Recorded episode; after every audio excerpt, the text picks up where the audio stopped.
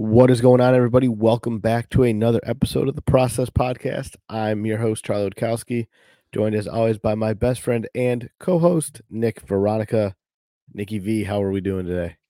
Hey, Charlie, doing all right up here. Uh, unseasonably warm up in Buffalo right now. So we're, we're holding on to it while it's here. And we need the offense to catch a little bit of fire. What do you think? Need the offense to be unseasonably warm uh, right now, I guess. But yeah, that was what I was your, trying to say, and, and you said it. Don't don't jinx yourself. There, from what I have seen, there is snow heading towards uh, western New York listening. area next week. I'm not listening. I'm not listening. I'm not listening. It's okay. Down here in Hot Hotlanta, we will be a brisk 37 degrees on Thursday morning of next week. So, um, I understand your pain, but no snow. We'll have sunshine. Okay. So, but you know, with that cold weather, maybe the Bills offense can uh, you know light a fire. Maybe they can get that fire back under him and under them, and they can uh, you know come out and and and finally start playing Buffalo Bills football. Nick, we, we obviously didn't do a podcast last week. You were away on vacation, and uh, you know we kind of took a break. But give me your opinion here. Give me your thoughts from what you saw uh, from your vacation, from the Giants game, from that offense. Offense struggled last week they didn't, you know, they've struggled really for three weeks in a row. They struggled against Jacksonville. They struggled against the Giants team, who, uh, Nick, on this podcast, I said they were going to score 50 points. They were yeah. lucky to get out of there with 19. You know, yeah. and, and, they clearly struggled last week against a very, very bad New England Patriots team. W- what is going on with this offense? Yeah, it's weird to think about it in the scope of the season where the best game that they had played was the Miami game coming into it thinking Miami just put up 70. This is a heavyweight showdown. And the Bills kicked their ass, and it was great. And you would think that they would be, you know, firing on all cylinders. Instead, they go three weeks in a row.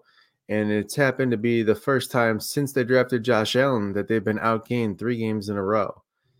The offense uh, can't get out of neutral. They can't score until like the end of the fourth quarter. It's been it's been a weird three weeks. This is, this is supposed to be the easy part of their schedule, the part that we're talking about. Hey, you know, maybe these injuries on defense they can, you know, sort it out because they have the, the soft schedule coming up. Uh, they're one and two in their last three uh, through this part of the schedule. This is not uh, the coast, the easy part that it's supposed to be. And this seems like we we talked about this last year too.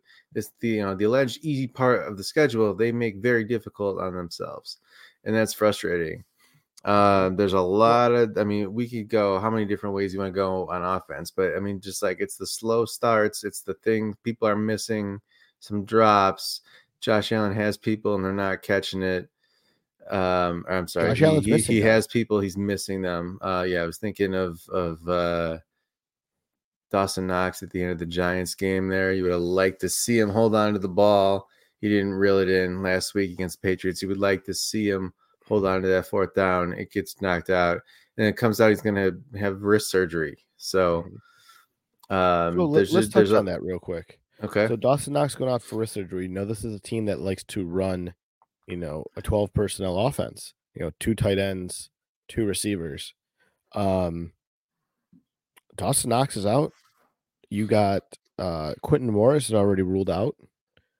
Your only healthy tight end is really Dalton Kincaid, and you can say also um, uh, the tight end Reggie Gilliam, who is you know fullback, but Reggie Gilliam is also listed as a tight end on this roster. So do they go back to 11 personnel where they have had success this year, had success in years past, and have seemed to really have gotten away from that um, in the last few weeks?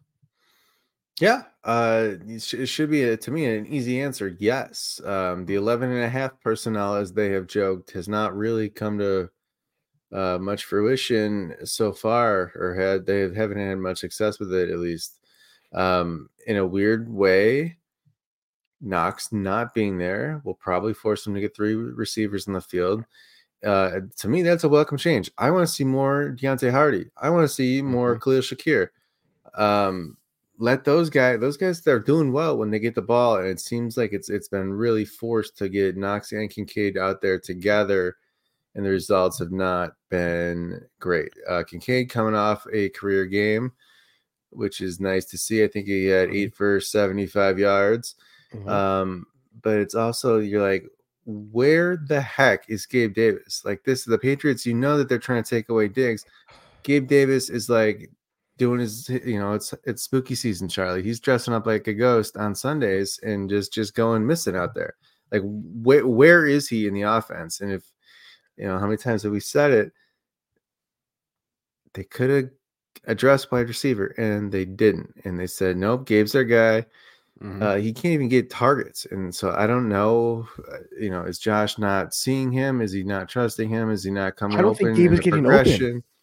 Yeah, I mean, he's not even getting the like. He hasn't dropped the ball this year because he hasn't even had passes thrown to him. It's like the weirdest thing. He, you know, my thing with Gabe Davis, and you know, I, I, a friend of the podcast, Nate Geary, was on, um, you know, the overtime show on Sunday, and Sunday was just one of those ga- one of those days where I'm like, you know what, I'm just gonna sit here miserable and cook dinner and listen to the post game show and just be miserable for the rest of the day and nobody talk to me. Um, my Sunday night got a, my Sunday night got a lot better when Miami lost, um, which made me very happy. However, um, with all that said, Nate Geary did say, and he gets got right on the show. He goes, "Gabe Davis sucks. He's terrible." And I and I couldn't agree with him more. I mean, like you said, Nick, the guy is just a ghost out there. We don't see him on the field. We don't see him making catches. Um, you know, he he had a really good catch. Was it the Giants game or the Jaguars game? Uh, I think it was the Jaguars game. He went up, grabbed that yeah, ball. Jags down the right side. Down. Yeah, that's the Gabe Davis we saw two years ago. But I feel like Gabe Davis is a player who, okay, he makes his one big play, boom, touchdown, one big play, and that's all you see from him. You don't, and, and, and usually the play is just Gabe Davis just running straight, and there's the catch. He has a limited route tree. He's he he's not a great route runner as it is on that limited route tree. To me, Buffalo needs to find an upgrade there, and we will mm-hmm. talk about mm-hmm. trade deadline towards the end here. But you know, maybe that's something that they address, but they need to find a way to do it. You mentioned Deonte Harty. Why is he not on the field? Why are we seeing Dawson Knox on the field more than Deonte Harty? I don't you know? know? I mean, you you could make the case that they're trying to force this two tight end look. Force this run. Force the run is my opinion. Um, you know, Sean McDermott has preached for for for years balanced offense, balanced offense, balanced offense. Well, now you have a balanced offense. Your running game's starting to look good. You know, I feel like Gabe Davis has to be on the field strictly because Gabe Davis is a run blocker and he's he's a good run blocker. I will give him that. If there's one thing Gabe Davis does well, it's run blocking. But Gabe Davis isn't coming off the field for Deonte Harty. But why not put Harty in the slot? You know, I'm seeing a lot of people saying Buff they want to see Buffalo go get a um go get a, a, a slot receiver. They don't need one. They have Harty. They have Shakir. Shakir has been open multiple times. Josh Allen's just not seeing him. There's one play from last week where Shakir runs three steps on second and seven, runs three or four steps, three or four yards, turns around, wide open, doesn't get the pass. Sean or uh, Josh Allen's not even looking at him. Josh Allen's looking 40 yards downfield. If he hits Shakir there, maybe Shakir picks up five or six. You're looking at third and one instead of um, you know, Sean or I'm, I'm sorry, I keep saying Sean McDermott. Josh Allen tried to run for the uh, first down on that play and only gained a yard. Um, you know, on top of that, what are we not getting from this offense? We're not getting Josh Allen designed runs. We're not seeing Josh Allen just playing loose, free Josh Allen football. So my question to you, Nick, is going to be: Are we looking at an issue with Josh Allen's head mentally? Are we looking at an issue with the offensive coordinator, or is Sean McDermott really preaching to his offensive coordinator to his team? Do not let Josh run the ball. Do not let Josh play loose and free. Play inside the system, and so on and so forth. Uh, I think, uh, to be honest with you, and not to like scapegoat your question here, I think yes to all three. I think we know that Sean McDermott wants the game plan as a whole to be a little bit more safe for Josh, and some of those runs are going to be lessened. And, and in some ways, that that's good, but can you find a little bit more of a balance to at least make it a threat for teams to worry about? Um, I think Ken Dorsey's like really on the hot seat in some social media circles, at least. Sean McDermott doesn't seem phased, but the the play calls are they're just not matching up with the people they have right now and with with what they're seeing and they look they look overmatched by by the defensive schemes and then Josh needs to make more plays. he's missing open receivers.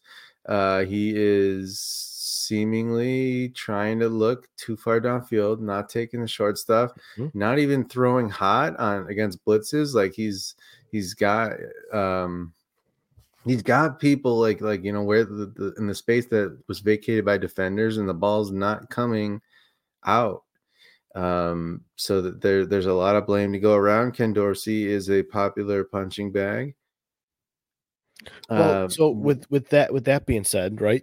You you mentioned Sean McDermott first. Sean McDermott, in my opinion, yes, he's a head coach. He should have his hands in everything going on around the team. I understand that, but at the same time, he's not the one up there calling somebody's plays. And I'm not putting everything on Ken Dorsey. I know that I have in multiple text messages to you and and everybody else that I am putting so much more on Ken Dorsey. But after going back and really watching the play and kind of having time to digest, it's not all on Ken Dorsey. There's a big issue with Josh Allen. But Josh Allen has seemed to regress and take that step back. So how much more of that goes on the coaching staff, goes on Ken Dorsey, and even one of my personal favorites, how much of that goes on Joe Brady? He, he's the quarterback's coach is Joe Brady maybe just not, you know, communicating those things with Josh Allen? Does Ken Dorsey maybe need to be on the sideline to be right there talking to Josh? You come off the field, let's sit down and talk about what we got to do. You know, maybe maybe Dorsey needs to be down on the field, not up in the box. Um, you know, my my big issue with Ken Dorsey isn't necessarily the lack of execution because that's clearly on the players. You can't put that on the head coach. Ken Dorsey doesn't throw that interception on the first offensive play of the game. Josh Allen did, right? But it's the play calls that he makes in certain situations.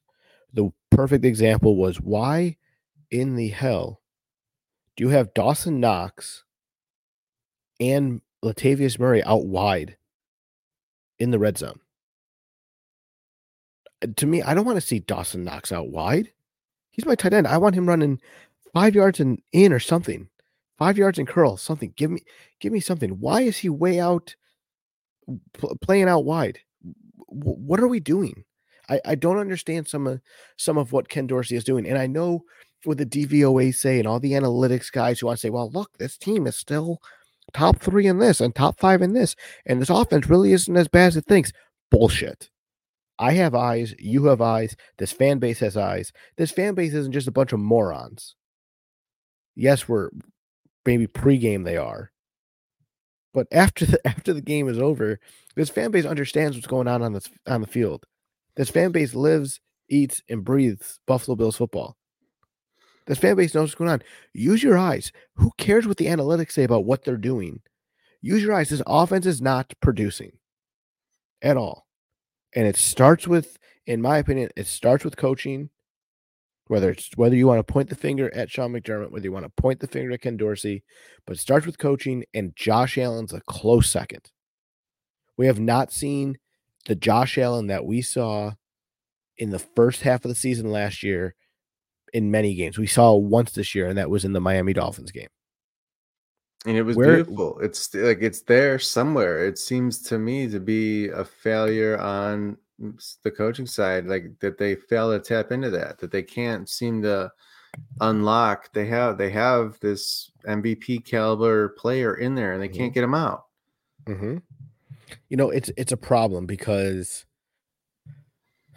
you know you, you want to see him cut down on the runs. I get that, but I also don't need Josh Allen looking at a fourth and two situation like he did with Dawson Knox and force the ball into a window with Dawson Knox when he clearly could have ran to pick up a first down. I mean, he had Knox open, but like for a full second or two before he threw the ball. Mm-hmm.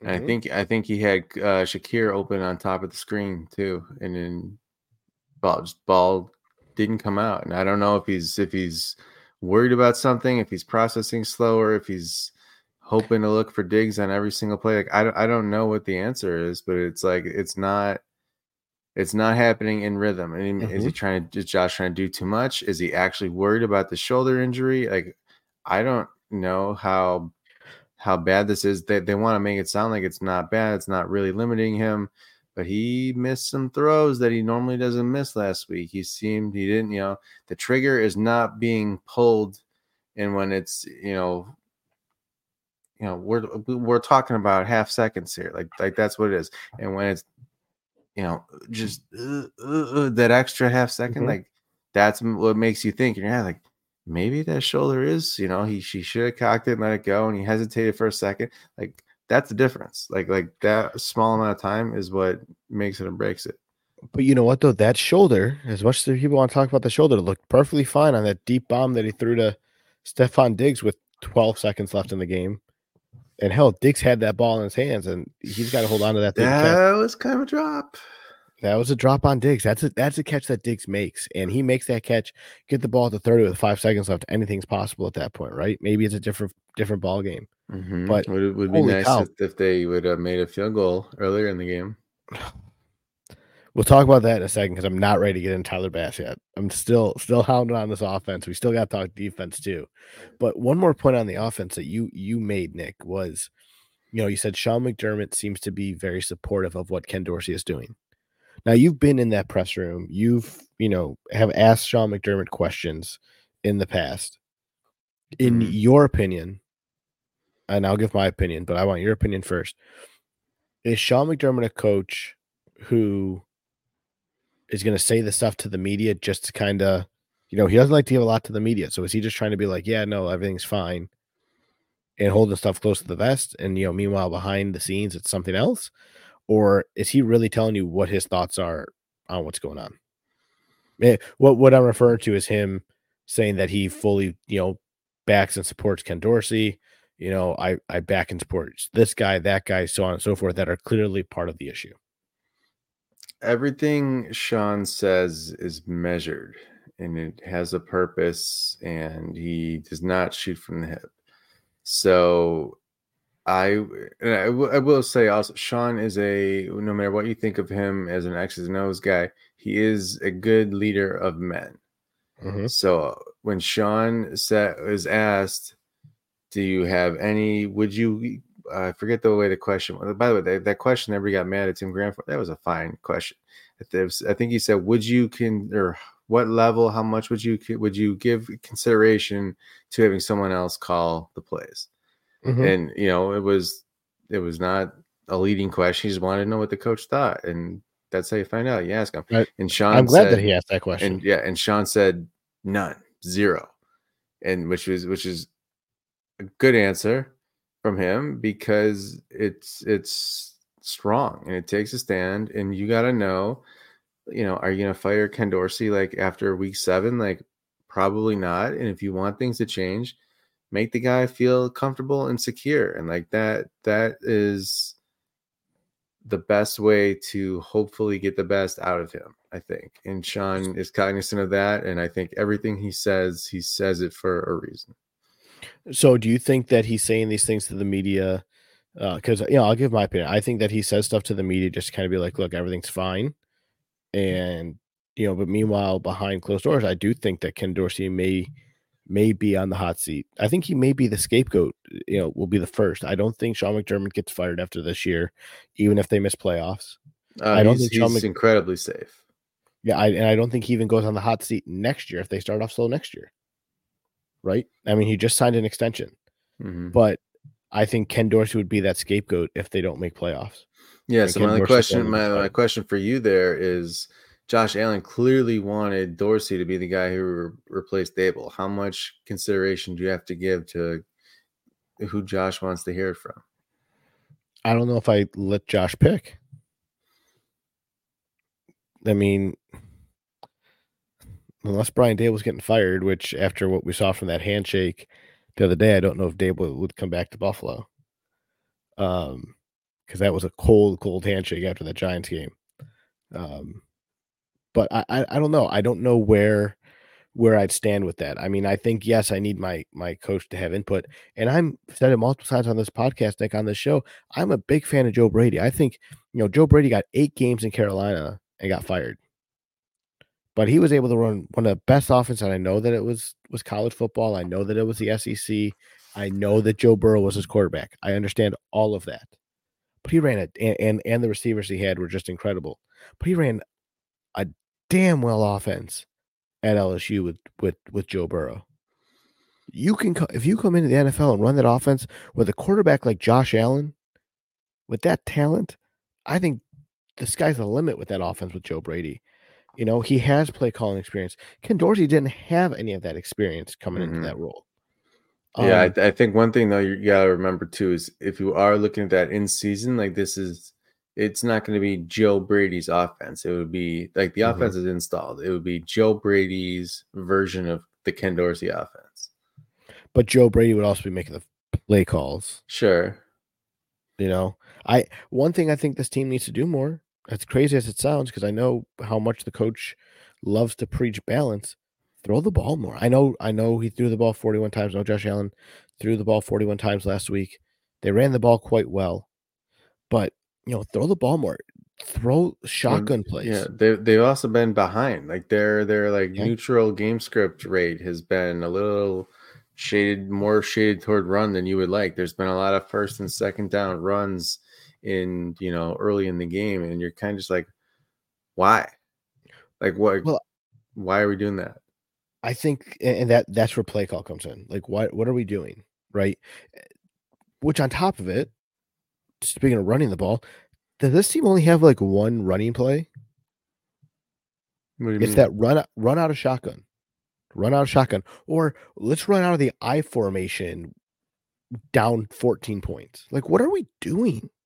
That's where my anger goes towards Ken Dorsey. It's where these play calls come from, and what is he thinking about when he's making these play calls? Right? I know, like I said, I know some of it falls back on Josh Allen, some of it falls back on, um, you know, the players. I get that,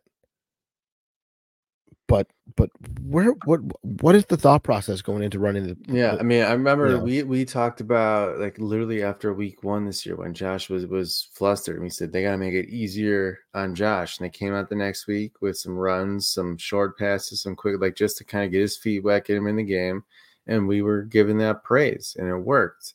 Um, and I wonder how much of that is still like in in the play caller's mind. Do we need to like ease Josh into the game? Do we need to start with some runs? Do we need to make give him some qu- quick, easy throws to start?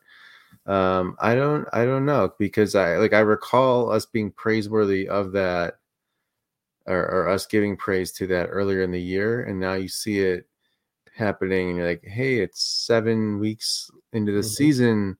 Are we still doing that? Because, because you know, you nice job getting two yards in that run, but you know, you could you could have passed with the MVP guy. one thing that this team needs to learn to do is run a screenplay. I've never seen a team just be completely shit at running screenplays for three years. Isn't that crazy? Like they can't run a receiver screen, they can't run a running back screen. You you drafted a guy like James Cook because of what he can do with his hands, because of what he could do out of the backfield catching the ball. They don't get the ball to him out the backfield. Yeah, He had a beautiful the beautiful catch this week. Had a beautiful catch in the Giants game too, I believe. mhm. Uh, the nice little floater that Josh Allen had to him. I mean, the guy can catch the ball. I'll tell you what. You know what? Put him in the slot for all I care.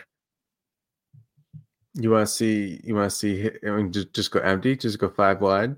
I don't care what you do. Just do something to move this ball. Make this offense look like they're competent. Yeah, listen. I'll tell you the the defense on the Patriots final drive looked like they'd never seen a screen pass all all summer. They're like, oh my gosh, the Patriots cost. How many missed Okay. tackles did like? You want to talk about that? Don't even bring up that screen pass because that was clearly a legal man downfield, and I don't know how you pick up that flag. Um, I tweeted that and it got a lot of engagement. And I looked deeper into the rules, and it was much much closer than I thought. Once you slowed it down, I don't know why I thought uh it- the timing I was looking at is when the guy catches the ball. According to the rule book, the timing is when the throw leaves the quarterback's hand. And it, when I stopped the camera right there, it's like the guy, the the center, his body was was like clearly like more than a yard downfield, but like his his back leg was still like in the air, and it was like sort of close. I think they could have called it, especially because like it was just such a soft throw, and by the time you know the guy actually catches it, I mean he's like almost ten yards downfield throwing a block, and it, it looks ridiculous. Um, when I went back and slowed it down and read through the rule book, it was way closer than I thought. But but it's crazy to me that four officials on the field picked that flag up, and the call came from New York to pick the flag up. Uh, I mean, but like no explanation to any, but like No, that's that's like no. the weirdest part. Like that's two No. weeks in a row, three weeks in a row, almost where, uh, you know, very like game changing penalty here is just like, oops, we don't know. The broadcast doesn't say anything. There's no replay. There's no explanation. It's just like like I'm sorry, like what just happened? Mm-hmm. Nick, back to the offense real quick. Then you know I, I do want to talk a little bit about the defensive struggles uh, last week against a it's Mac freaking Jones. Um, but I, I mean, what what does the offense do from here? What do you see them doing to come out to be successful? Because we have grown accustomed to seeing Josh Allen throw 300 plus yards a game. Mm-hmm. We went how many years without seeing a 300 yard passer, and we've just become accustomed to seeing Josh Allen throw 300 yards a game like he is, you know, like that's normal. Like that is a normal expectation of Josh Allen. Yeah, that's a great question, Charlie. Um, something I think, and this is like, it sounds really simple to say, and I kind of like hate saying it, but this happened all the time when Dorsey was the OC, and there have even been times, uh, I'm sorry, when Daboll was the OC, and there have even been times in the Dorsey era where it just looks easier for them, and I don't like really know how to explain that, and if it or if it's maybe it's Josh's willingness to hit the check down or hit the back out of the backfield or hit the Or guy run the ball. Or run the ball. I mean, it's it's there's nothing feels easy about this offense right now. It's tight tight windows, jamming it, you know, rifle throws, jamming it into digs, you know, of of extending the play, running, scrambling, then throwing back to Kincaid. Like there's no oh shit, we cleared everybody out, and here's a guy who's two yards downfield who's got five yards of, of space to start running and get a full head of steam and make somebody miss. Like there's none of the easy stuff, and that's like everything can't be such a high degree of difficulty. Like Mhm. do something easy, because like there have been games this year. You're just like Josh Allen has the, ooh, this guy's open, that guy's. It's like see, it's not open 15 yards downfield. It's open three yards downfield in space and they get ahead of steam and then they pick up big gains. Like, where's the easy stuff? That's the big thing, right? Uh, you know, this you, mentioned, you know, this happened with Daboll. This has happened, obviously, has happened since the second half of last season with Ken Dorsey. But this is a terrible time for the offense to sputter because this was the easy part of your schedule. This is where you're supposed to walk away with three wins, not not one win and and and, and two losses here. You should have been able to pick up three wins and gone three and zero, you know, if not four and zero this week against Tampa.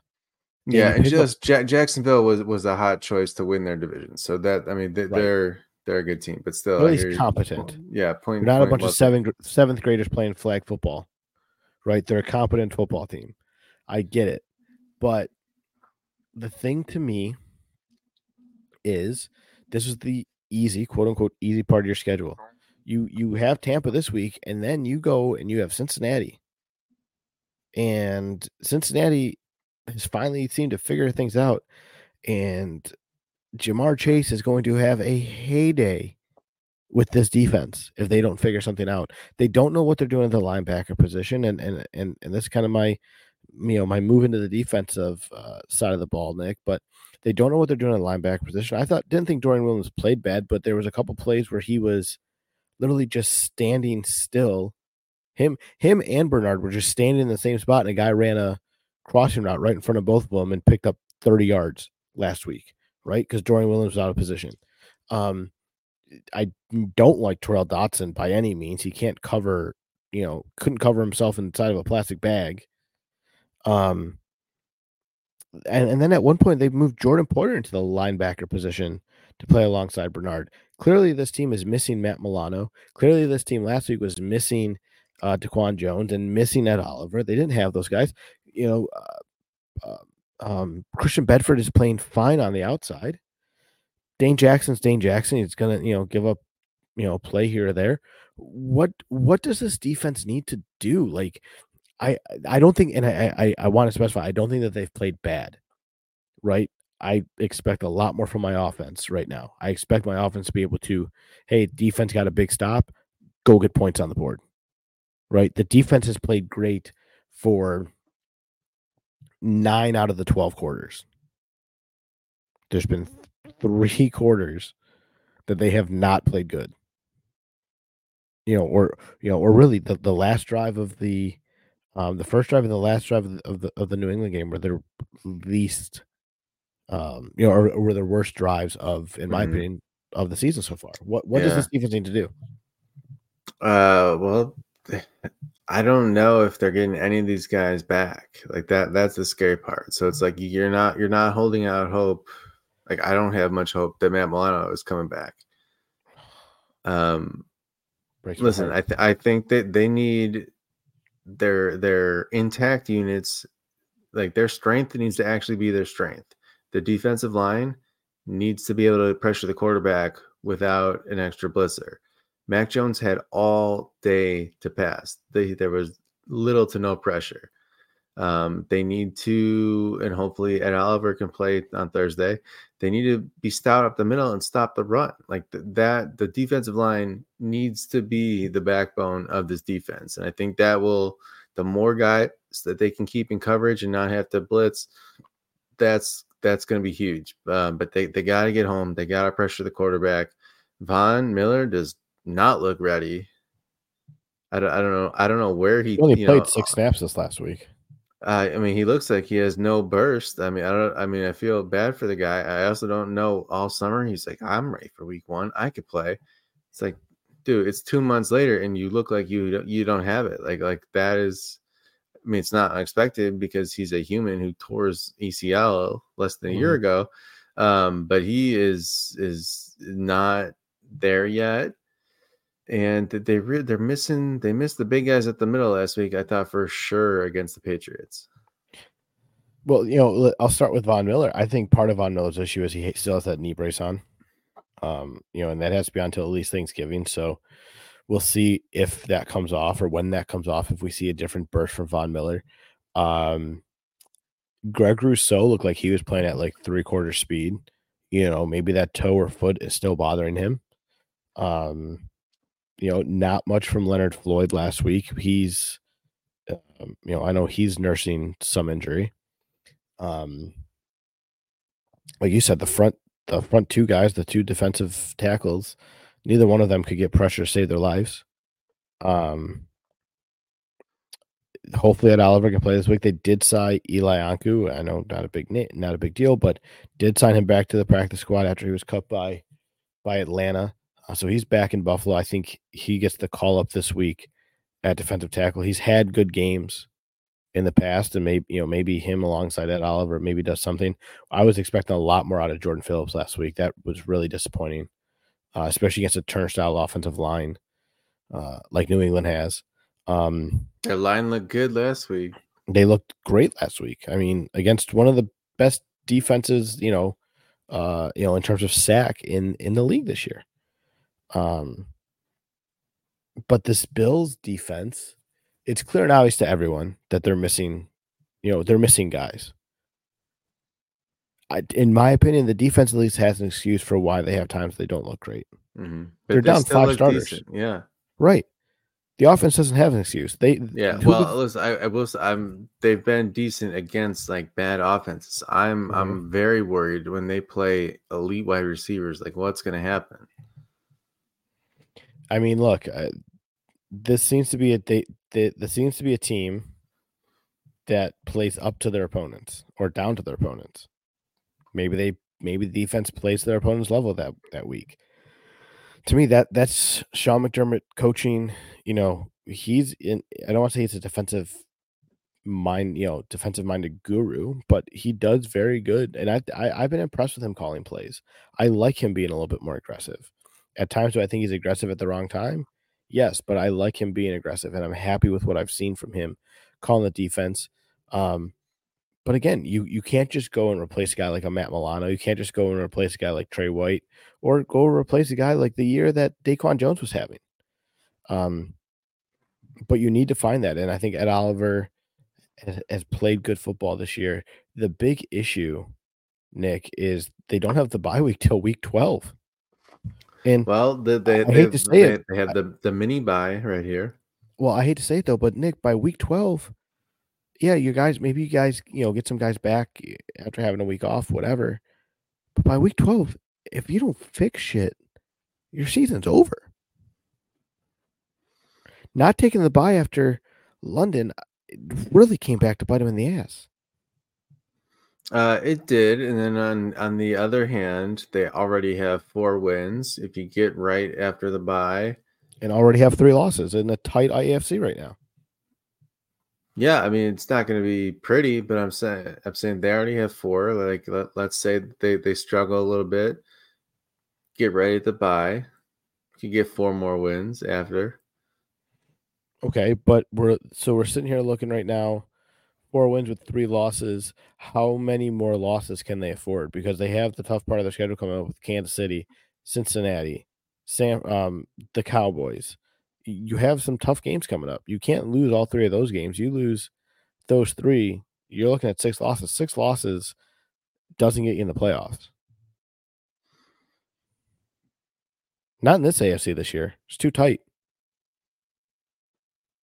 Yeah, I mean that that's a possibility for sure. So so let, let let's let's take this forward into next week at the trade trade deadline's next Tuesday, Halloween. Mm-hmm. Spooky. I I I I read this in a piece that was published this week, and I strongly disagree with it. But maybe I'm looking at, at it the wrong way here. Let's let's say the worst case thing happens, and the Bills continue to struggle on Thursday. They're four and four going into the trade deadline someone in the Buffalo News wrote that if that happens, they should be sellers. I thought it was ridiculous, but let's hear what you think, Charlie. Do I hate it? No. Do I like it? No. Kind of in the middle. They're over the cap next season. You got to find ways to get under the cap. And I know trading guys doesn't help you. You know, it helps you carry dead cap space, right? Um, they can easily get under the cap next season by doing a ton of restructuring, but they need to get themselves under the cap. And you know, maybe you move some of those big contracts, but who are you selling? I'm not selling an Oliver. I'm not selling a, um, you know, I'm not selling a a, a James Cook. Um, you know, maybe move Gabe Davis. Um, maybe he's, move he's nuking his market. Maybe move a Jordan Poyer um, or a Micah Hyde. I mean, look, those guys are both essentially on a one year contract. We know Hyde is, we know Poyer most likely is. Um, maybe move those guys. I, I don't know what Buffalo is going to do at the deadline. I personally, I think, and this is just my opinion, this week against Tampa is a must win game. It's not a if they win, if they lose, this might happen. No, it's a must win. They need to win this game. They lose this game, in all honesty, in my own opinion, they lose this game against Tampa. Buffalo will not make the playoffs. That's this a take. this is a must, we, must win football game. We, we don't we don't have a board where like we put our hot takes, but if we did, Bills won't make the playoffs if they lose this game. That would be on the take board from one Charles Bukowski. That's I, that's my honest opinion. I feel like then this then this team is falling apart. And what do you do? Maybe you do become sellers at that point. You know, all right, no, no, I'm not. I can't listen to that. Listen, okay, you then, have, you then, have then Josh freaking Allen. You're never selling. You're not. Let's look at it this way. 500, 500 Let's assume they're buyers, Nick. What are you What are you bringing in? You have five million dollars in cap space. So tell me what you're bringing in then if you're going to be buyers, because you know you need say five positions, right? Right now of need. You need to find another defensive tackle alongside Ed Oliver. You need to find a linebacker who can play alongside Terrell Bernard because the other two guys that you have have clearly not been able to do it. You need a second defensive back, maybe one who can step in and be CB1. In my honest opinion, they need need a uh, number two receiver. And depending on what's going on with Dawson Knox, you may need another tight end. Yeah, all right. I mean, I think there's there's two ways of looking at it. Keeping in mind that you can't possibly address all of those. Mm-hmm. Uh, the one one way to go about it, and you got to keep in mind, Sean McDermott is defensive minded. is you know how can we best plug the defense what's the best way to, to do that do we think guys are healthy do we need another linebacker should we maybe maybe if we plug the defensive line maybe that you know helps everyone in turn or mm-hmm. or the way that i think would be more fun is you go all in on offense and you say you know what this is the defense we got we got some injuries we got a good coach. We're going to make the best of it. And you know what? We're just going to outscore people. Okay. We're going to bring in a receiver. We're going to load up on the offense and we're going to say, okay, you, you scored a bunch on us. Okay. But can you stop us? Because we can outscore you. That sounds the most fun for sure. And maybe. Mm-hmm the most logical. I mean, you have Sean McDermott, who's like, that's your bread and butter. He's going to scheme stuff up. He's going to work with what he's got. Uh, and in some way, if, if people, if pieces keep falling, I mean, at some level, you're just, I mean, who cares? You're just, you're just like a key in a cog. He's going to scheme it mm-hmm. up and you're just going to do the best you can. And it's not going to be great. It's going to be good enough to give your high powered offense a shot to win the game. And you make sure that that offense is damn near unstoppable. Bringing a receiver. That's what I say. There was a report this week that they restructured Dawkins' contract to open up a little bit more cap space. Receiver, clearly to me, Gabe Davis. No. I, I I don't get it. I don't I don't understand. Okay, bring in somebody else. Make this offense dangerous. That's like if the offense doesn't figure it out, you're not going anywhere. Period. You got to get the offense going. So let me ask you this: the four guys that I would see them possibly bringing in,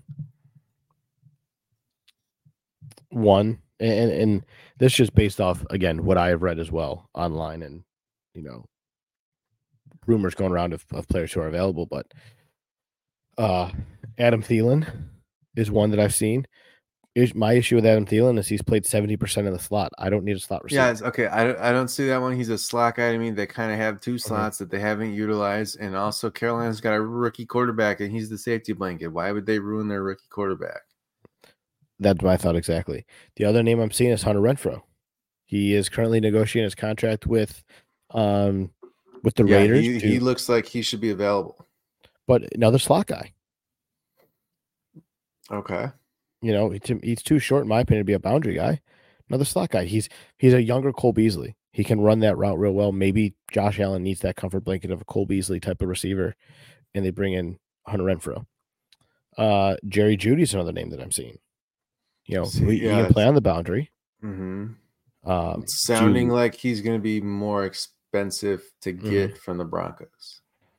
And the final name that I'm hearing is, uh, you know, a name we've talked about all summer, DeAndre Hopkins. Mm-hmm, mm-hmm. Uh, listen, honestly, like the the what what they need is it's seeming like like in my brain, like I don't.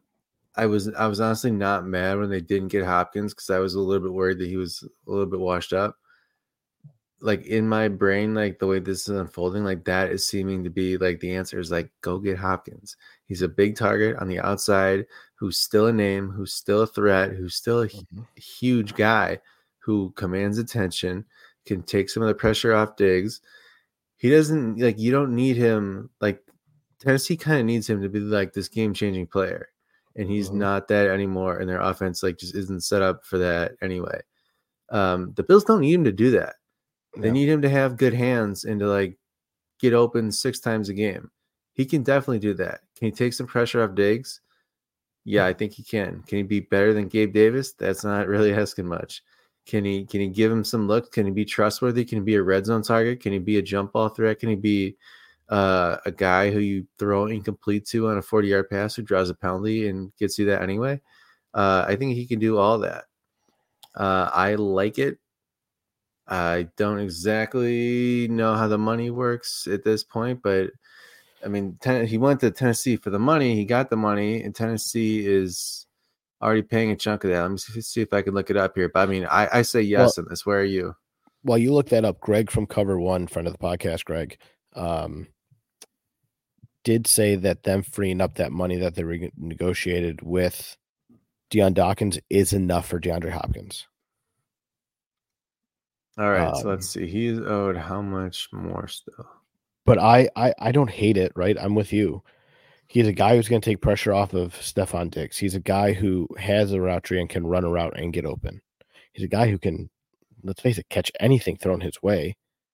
And he hasn't played with an elite quarterback in how many years? There's something left in the tank. I, I you know, I say if if it's there and it's available and you can trade a you know six round pick for him, go do it. Um however, hmm I think his I think he's going to cost more than the sixth. You, you, what are you talking about? Like day two pick? I'm fine with moving it. I'm not just not moving a first round for him. No, I would. I wouldn't trade it first, but I would.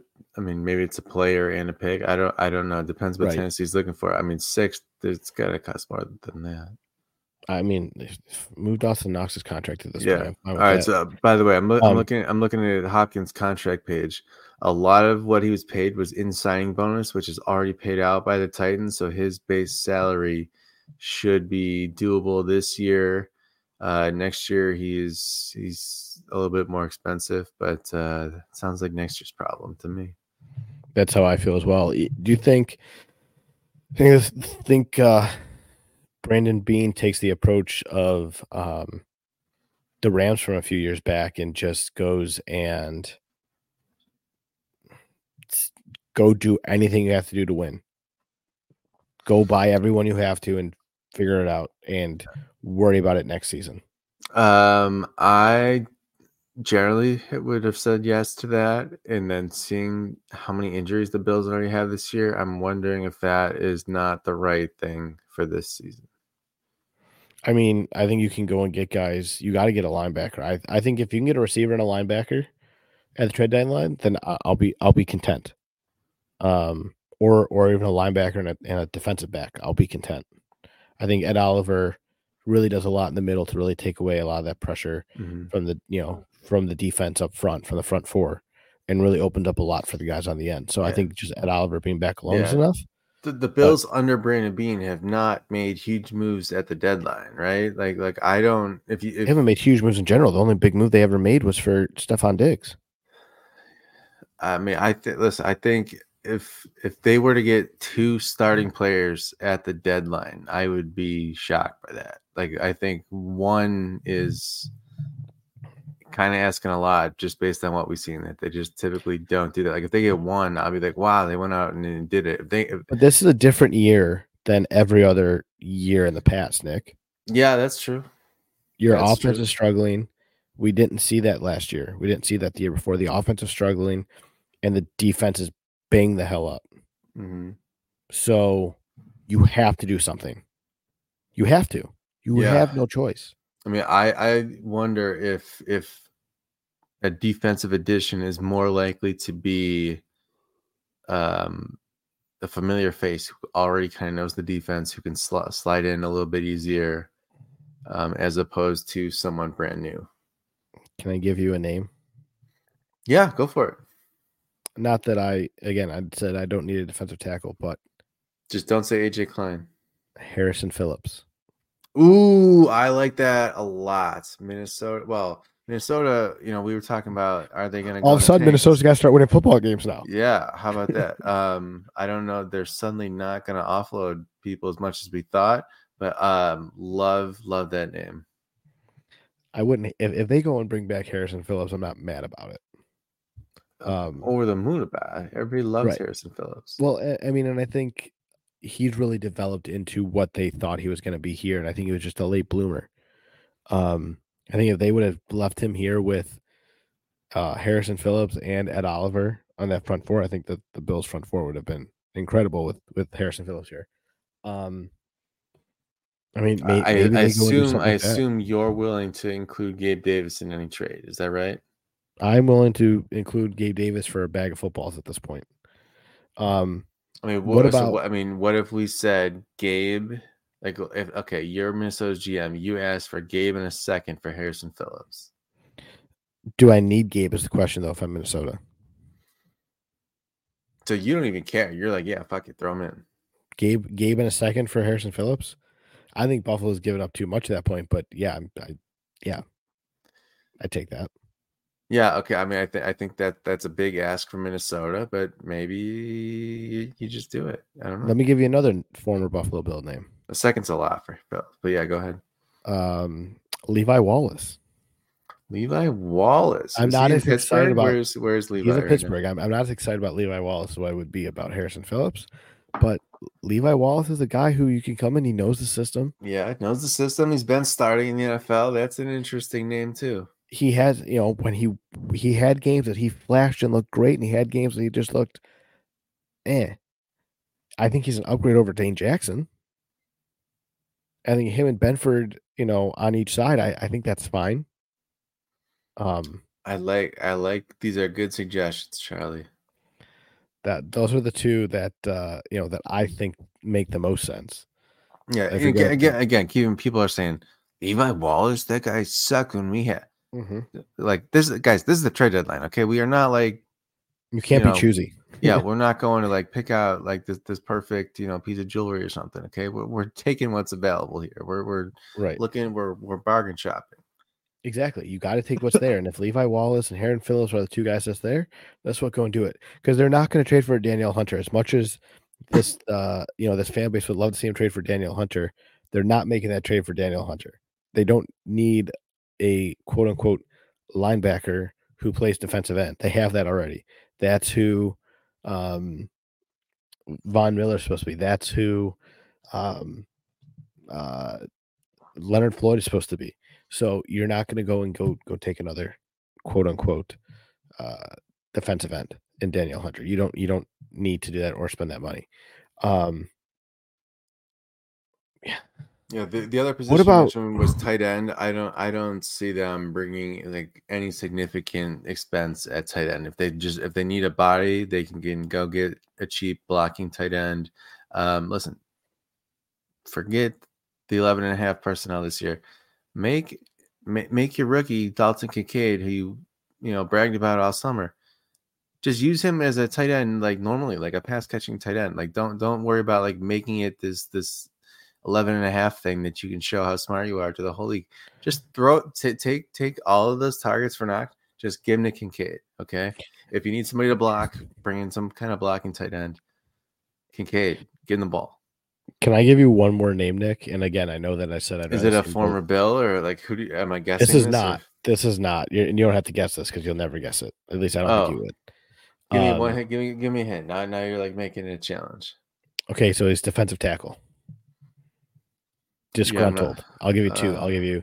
He's a disgruntled defensive tackle. That sounds like most defensive tackles. I don't know who you got. uh, I am going to give you Jonathan Allen. Jonathan Allen. Is he expensive? Let me look him up. Uh, you know, I, I I don't know. That's my only thing is I don't know. His worst game of the year this year came against Buffalo. He had one assisted tackle that entire game. Oh, he's very expensive. 14 million base this year, next year, and the year after. Do you think he would be a guy that goes to Washington and says, "Look, redo my contract so I can be traded"? I don't know enough about the players to say that. I mean, you know who else they're talking about maybe offloading Washington's Chase Young. I don't need a defensive end though. He I feel like declined I'm his fifth year option. I mean, you could kick somebody m- more permanently inside. You could use them rotationally. I don't know. But I feel like Epenesa has played well. Rousseau has yeah, played well. has. Yep. Floyd has played well. Really, the only one that hasn't played good enough yet is Von Miller. And I'm not really going to go and get a defensive end. To, you know, I have three healthy ones who have played Yeah, that's true. football. That'd be like that'd be a bit of a weird addition, but for for for a, a defensive end that really hasn't lived up to the hype in in Chase Young. Um, if you put you that know, guy I- on Von Miller's team and he could just soak up Von's knowledge,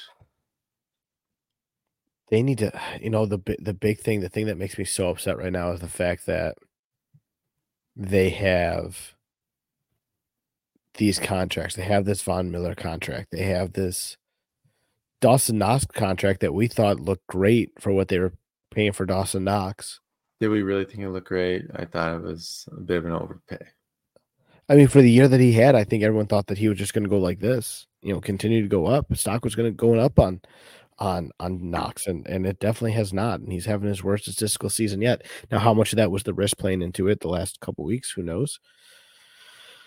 But I, I don't know, man. It's a um, oh, if they get out of some of these contracts, they have to be dangerous. I really think the big thing with this team is too, and I don't don't want to necessarily see them build an offense like what Miami has, but they need to find a way to build some speed into this offense. And you have it with Harty, but you don't use him. But you got to get some speed in this offense. Mhm. Something. I, I I don't know. Yeah. Um, but trade deadline is a great time to go do something like that and go bring in some Mhm. guys who can boost your team down the stretch. Yeah, listen, the only under the radar thing I'll bring up because I'm a little surprised we've gone 50 whatever minutes into this podcast and we haven't mentioned how bad the offensive line played in the Patriots game. I thought it was their worst game of the year, maybe beside the Jets game. Um, is there any chance you see them making an addition on the line?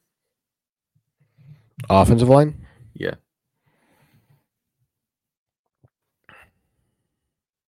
I don't know because they spent a lot of money on McGovern. You know, they they we know how they don't really care about draft capital the first year. But I don't think O'Torrance has been terrible. I think he's had a couple bad games, but he's shown flashes that he could be great. Yeah, yeah, that's kind of where I am. Like, you need better play from that unit, but I don't know who you really take out. Like, is Right, Spencer you Brown? Like, moving? like the Bills really want to make Spencer Brown happen. You still got Rick Bates. Yeah, I mean they have like depth that they like there. Like they need better play. I don't think Right. that's a I- position that mm. they trade for. But I, I just wanted to bring it up because last game, like the play was not good.